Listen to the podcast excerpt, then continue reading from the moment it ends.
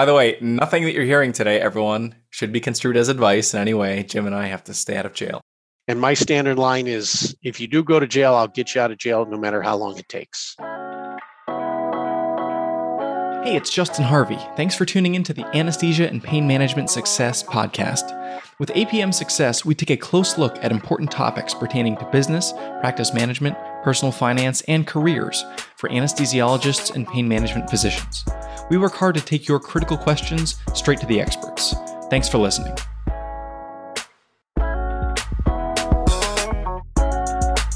Hello, and welcome to episode 149 of Anesthesia Pain Management Success. I'm very pleased to be joined again by now friend of the show, Jim Giese. Jim is a JD CPA and a professional collaborator of mine. Jim forms what I think of as the um, sort of the perioperative committee for physician finances. So Jim and a couple of his colleagues and I convene regularly to talk about what we're seeing out there, good planning ideas, tax developments, and all that. So, Jim, thank you for joining us today.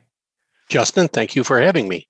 I'm excited to talk about uh, a topic that is of interest and a, a, recurring theme on this show, and it's it has to do with business decisions. And I have this like one page slide that I frequently show when I'm doing physician education, and I, I have these above the line considerations and below the line considerations. And this line represents sort of what you do with the money that you have. So everything below the line is like the stuff that you invest making insurance decisions, things that you're sort of acting on the, the your existing financial infrastructure.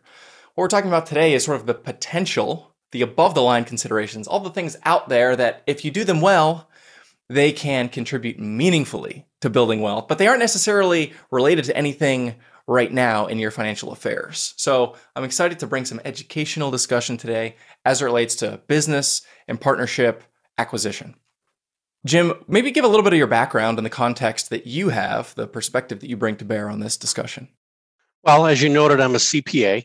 I'm actually a JD as well, although I don't practice law. I work in a public accounting firm and I have 40 years experience, I guess now, um, as both actually a, CFO, but mostly as a as a working as as a tax advisor in a public accounting firm.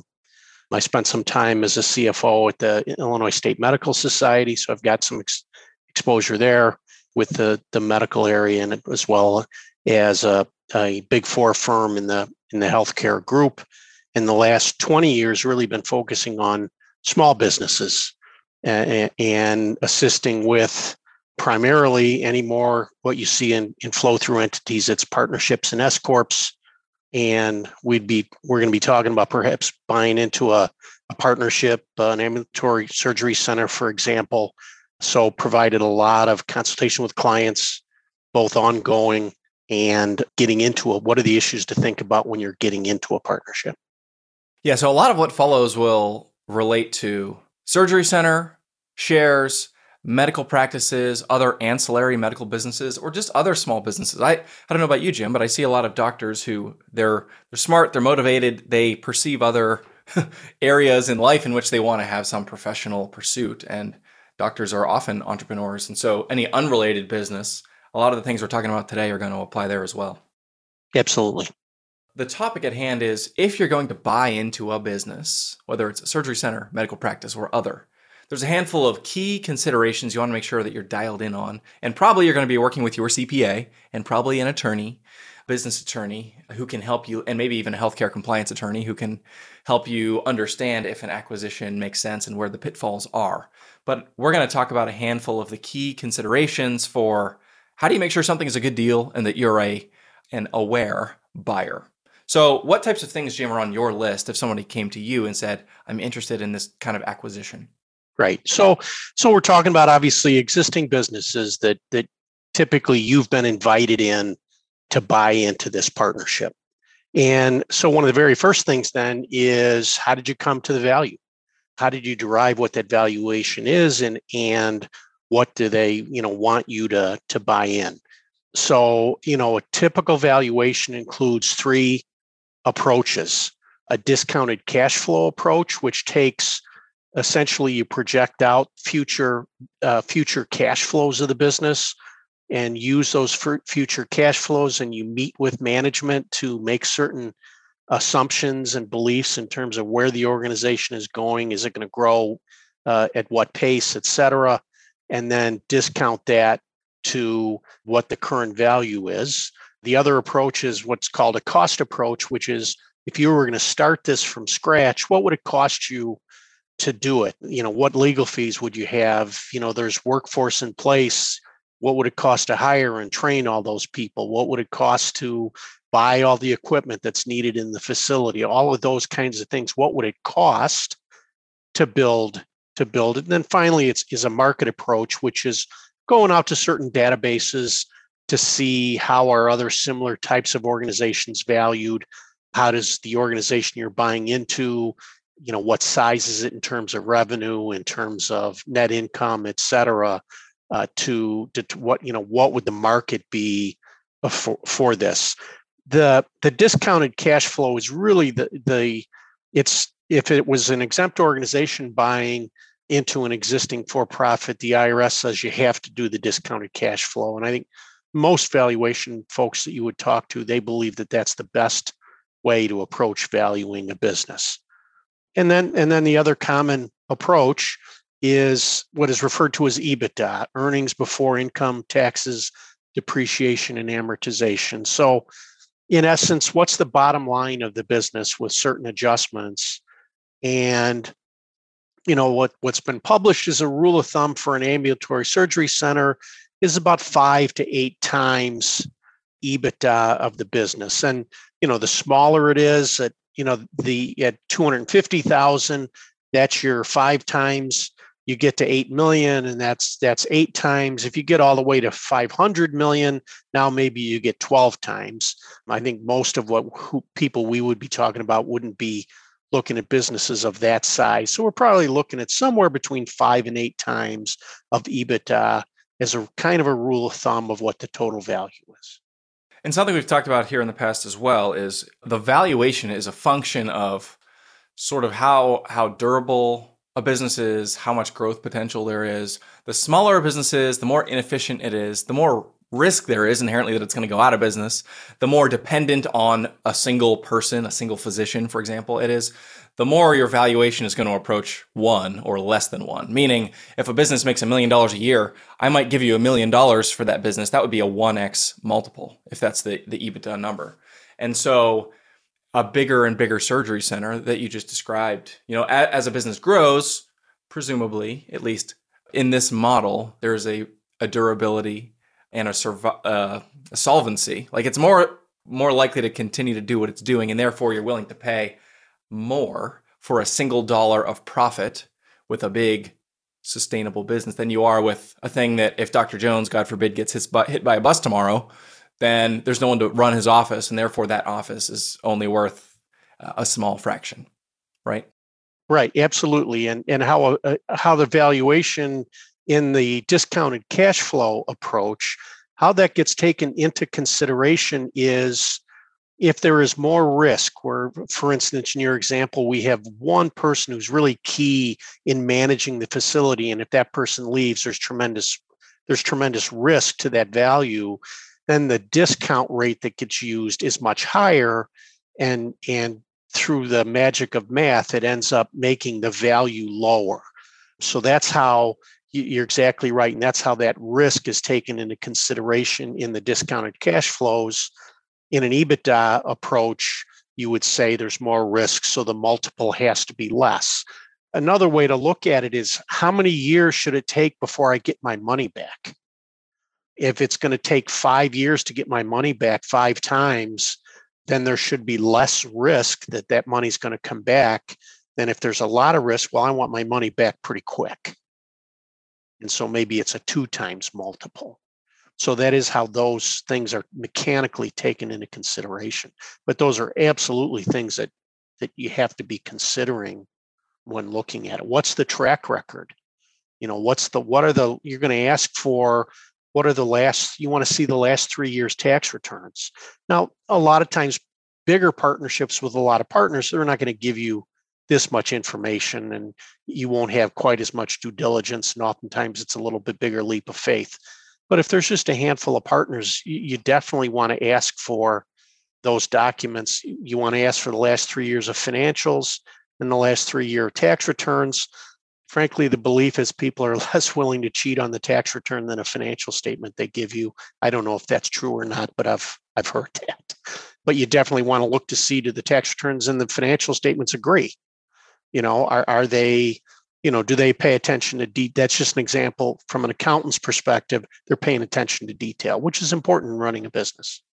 What other things, what's the next item on your list, Jim? Well, the other thing is is typically you're coming in as a minority interest. You're not going to own 51% coming in. And so, you know, what you want to make sure of is that you know, what decisions do you think are really important that you would want to have uh, a decision making authority over? A good example is can can the partnership take on debt? Can they go to the bank and borrow money without your approval? And again, depending on the size of the partnership, but if it's just a handful of people, you want the authority to be able to stop that because that's going to impact obviously or at the very least you know you have input into those decisions so uh, you know what are important considerations that you have that you want to make sure you have control over? What are clinical clinical decisions that you might have over if you're going to be working in that ASC to make sure you've got you know some say into what's going on. So that's oftentimes an issue. Yeah, I've seen this called like a board of managers or there's a managerial body that is some subset of all of the partners. Maybe there's a surgery center, maybe there's nine doctors, and maybe there's an operating company that's also a big partner and the board of managers may be made up of a subset of like three doctors and one person from the operating company. And understanding, you know, if you're one of the non manager partners, how is your destiny going to be stewarded by the decision makers? And to what extent do you care? And maybe you don't care, you're totally passive, you just want to do your procedures and go home. And that's okay, but that has certain inherent risks that you better hope that wherever your bus is going is where you want it to go because there's somebody behind the wheel and they're making decisions on your behalf. Right. Right. So, yeah, what are things that you that you think are important that you want to make sure and so perhaps it's part of that operating agreement or your buy-in agreement is you're on that steering committee that makes management decisions now you know the other thing is you know what what legal protection does this document provide you and and that's beyond the scope of of my commentary. You should talk to an attorney but kind of connected with the minority interest in legal liabilities you also want to be careful how much authority you have. Your attorney is going to advise you much more depending on the state et cetera that you're in but if you have too much authority over how management is done typically these things are limited liability companies llcs and and they're designed as an llc to provide liability protection to you because you're not actively involved in the management of the business. You start getting too involved in the management of the business, you may not have the same legal protection that you think you have. So, again, that's something to talk to your attorney about. And it can also change the character of your income, active versus passive income. And this, we've talked about this in the past, Jim. There was a tax court ruling a little while ago. I forget, maybe it was a year or two. It was, it was had to do with the surgery center. And it was a physician who was trying to change the character of their income for tax reasons from I think it was to change change them to passive so that real estate could be used to real estate income or real estate losses could be used to cancel out the surgery center income. And anyway, that's a bit in the weeds. We'll throw the link to that in the show notes. But this the specific question, the decision making power or ability to determine business direction that you have within an organization, there's a lot of implications in a lot of different ways, and that is another one. So you definitely want to pay careful attention to that. Absolutely, absolutely. So then, then now you're now you're in the partnership. So you've determined a fair way to value it. You have, you know, you've kind of resolved the issues of where do you want make sure that you have input as a minority owner. Is how do you how how how are profits and losses split within the business so now we've operated for a year and it's it, it's had income well that partnership agreement or more likely an operating agreement as an llc is going to have a section that talks about how profits and losses are allocated. And the, the terminology the IRS uses is you allocate profits and losses, you distribute cash. And those are two very different things. So the net income from the business, whether you get any cash or not, if there was income, whatever portion gets allocated to you, you pay tax on. And then as that cash comes out to you, that's not necessarily a taxable event because you've already paid tax on it. But you want to look at that operating agreement and look at that paragraph that talks about how profits and losses are going to be split and make sure that is what your intention is. I mean, oftentimes it's it's split based on ownership percentages. You buy in one third of the partnership, you get one third of the income and one third of the losses. One of the beauties of partnership taxation is the partnership has flexibility to allocate losses and allocate profits any way they want, as long as it has, uh, I'm drawing a blank now, sufficient economic effect. And I've, I've got that somewhat off. But it, in other words, at the end of the day, the profits and losses have to follow the cash, is probably a better way to put it anyway. And so you can be creative on how you how you want to allocate those things but you want to make sure you're looking at those paragraphs in the agreement to make sure that that how they're going to be allocated agrees with what your expectations are. Do you generally find that it's just profits are allocated and cash is distributed essentially just in direct relationship to the percentage ownership of the partners? Most often it is. Most often it is. I mean, I've certainly seen where you know, I've seen it where maybe one party put in a lot more money and, you know, to really to fund the operation. And so as a result of that, that they want their money back first. So I've seen that where profits are allocated first to the person that put money in until they get their return of capital. I've seen it where that person that puts a lot of money in gets what's called a preferred return. So they get it's almost almost like debt. They get eight percent, for instance, on their money until they're paid back. So I have seen that. I've seen it where perhaps one party is is is working more, if you will, and so they get they get allocated some points. Oftentimes that's covered under what's called a guaranteed payment.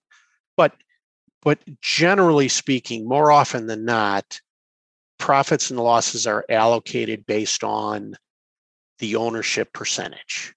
I've seen it where I have a partnership client that the father is very wealthy, the son works in the partnership.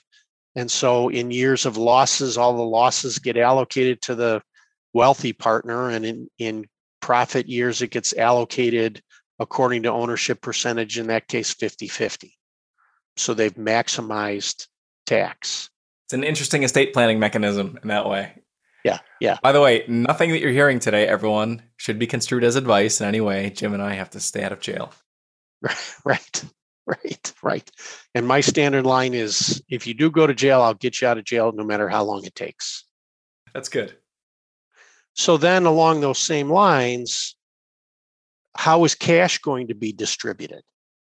And, you know, one would think they're the same thing but they're not necessarily. So you want to make sure that you look at that paragraph that talks about how cash is distributed.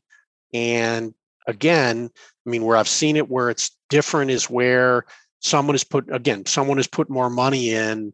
And so the agreement is they get a bigger share of cash out than, than the people that haven't put money in. But you just want to look at that paragraph to make sure that that's working the way you think it should. I mean, me as an accountant, when a client brings me an operating agreement, I don't opine on most of you know half of that doc the, the operating agreement. That's that's clearly the attorneys, but I focus in on the allocation of profits and losses and the distributions of cash.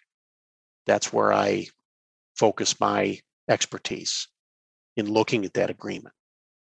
What else should we be considering in looking at a prospective purchase. Right. You know, and and then, you know, the the last thing um, that I had in my notes was, oh no, I'm sorry, I take that back. But is tax distributions. you want the partnership agreement to have a paragraph in there that requires the partnership to make tax distributions of cash. I had a client years ago had a very good year. It was a non-healthcare client and due to regulatory changes, the business was going to fall on hard times for the next year. Uh, so had a very good year. Next year is going to be a really bad year.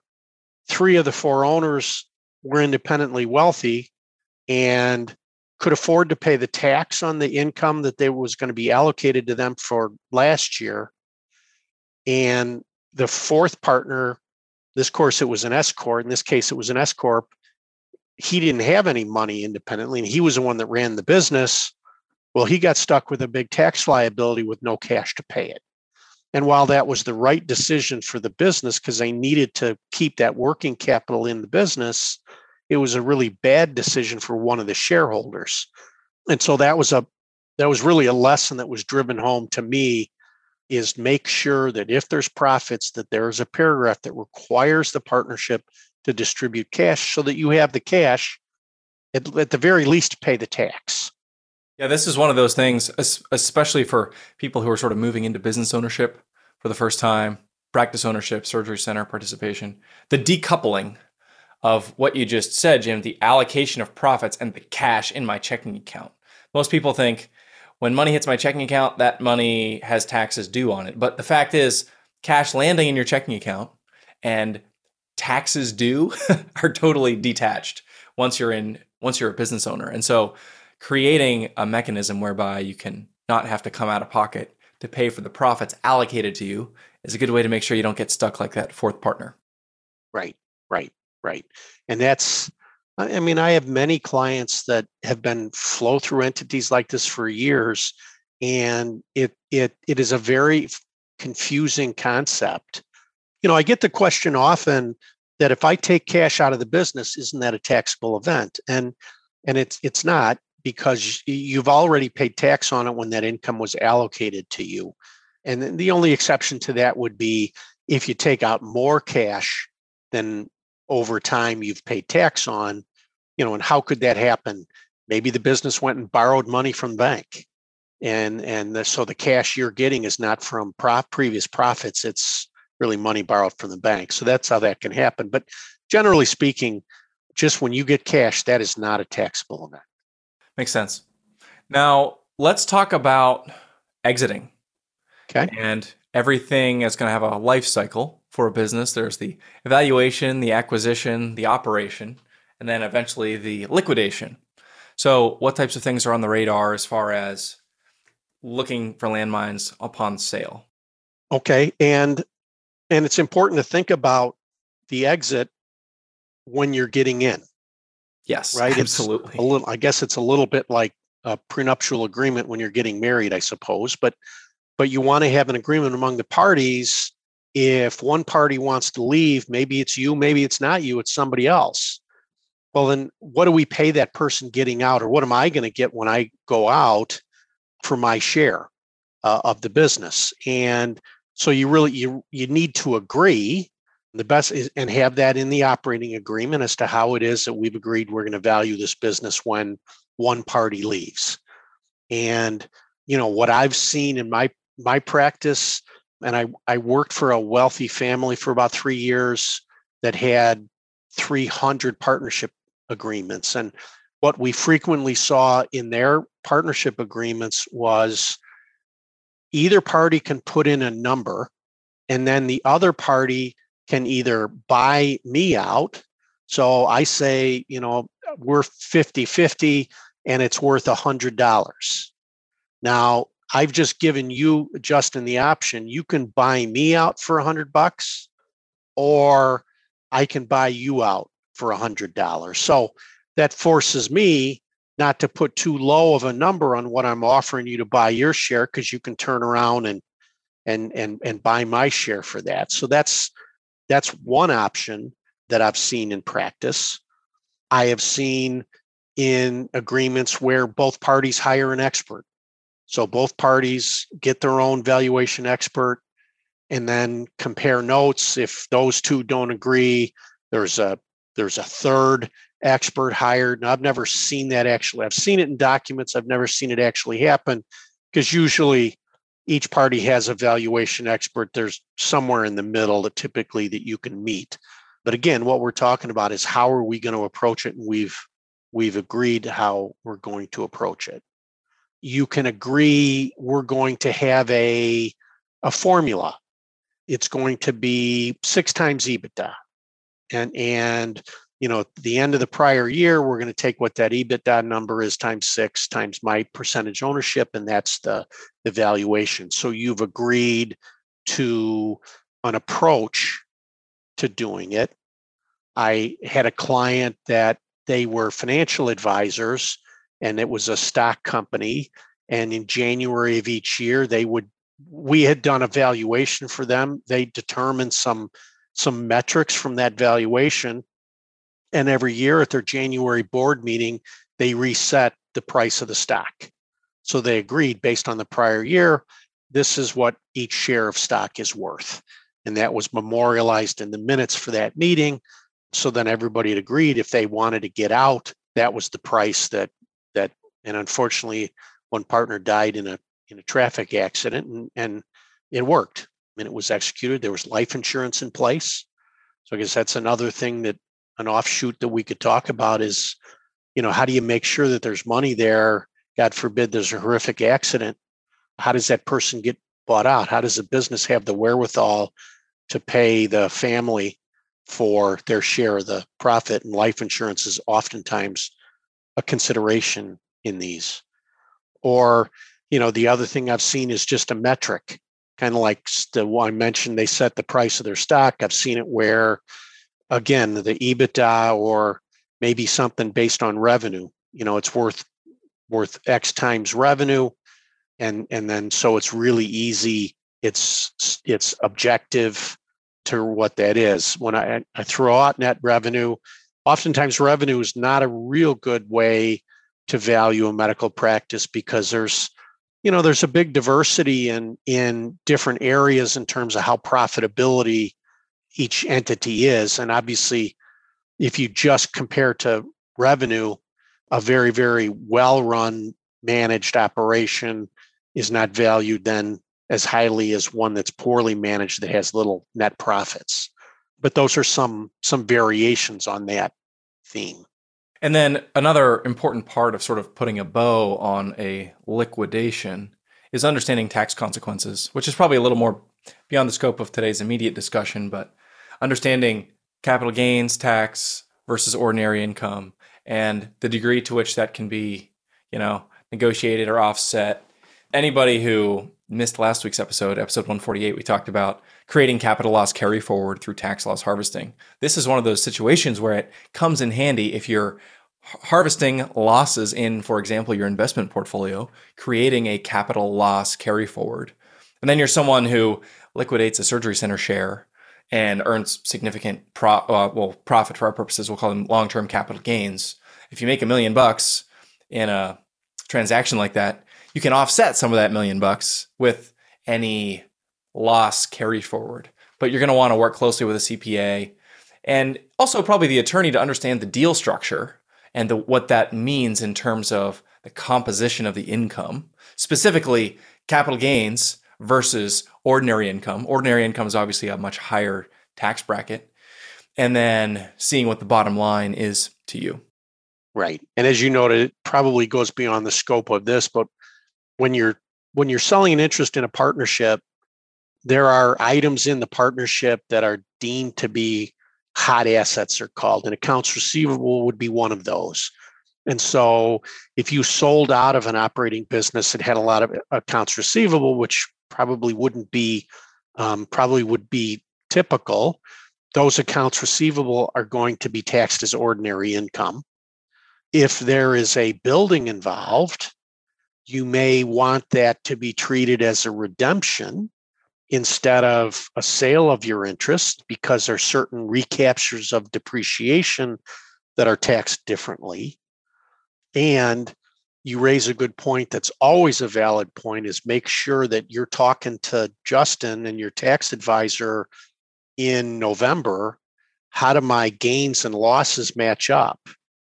Um, this wealthy family that I worked for, we always did projections across all of their entities in October to make sure if we were selling a business and we had a big gain in the sale of that business, that if there were losses somewhere else, that we made sure we harvest harvested those losses as Justin's terms to so that they offset each other. So definitely I would come into the case here and and really is a is good advice in any event every year. But you definitely want to get your your attorney or accountant involved in how you structure the deal and it's really not on the way in this would be on the way out how you structure what it is when you sell to get out because there can be varying degrees of tax consequences depending depending on how you allocate the purchase price so anybody who's sitting on a practice right now and is slowly backing towards the exit and thinking, oh my gosh, I have not talked to the appropriate tax people, I'll put Jim's contact info in the show notes, apmsuccess.com slash 149 You can find that there. In addition, there's the link for CME if anybody wants to grab some CME credits, which I'm continuing to offer for free for a limited time. Uh, you can do that there in the show notes. Jim Giese, it's been a pleasure speaking with you today. Thanks for lending your expertise to APM Success. Justin, as always, a pleasure. Thank you. If you liked what you heard this week, head on over to apmsuccess.com where you can find more content and free resources to help you build a successful career in anesthesia and pain management. If you wanted to leave a review in iTunes, I'd also really appreciate it. Thanks for using some of your valuable time to join me today on APM Success.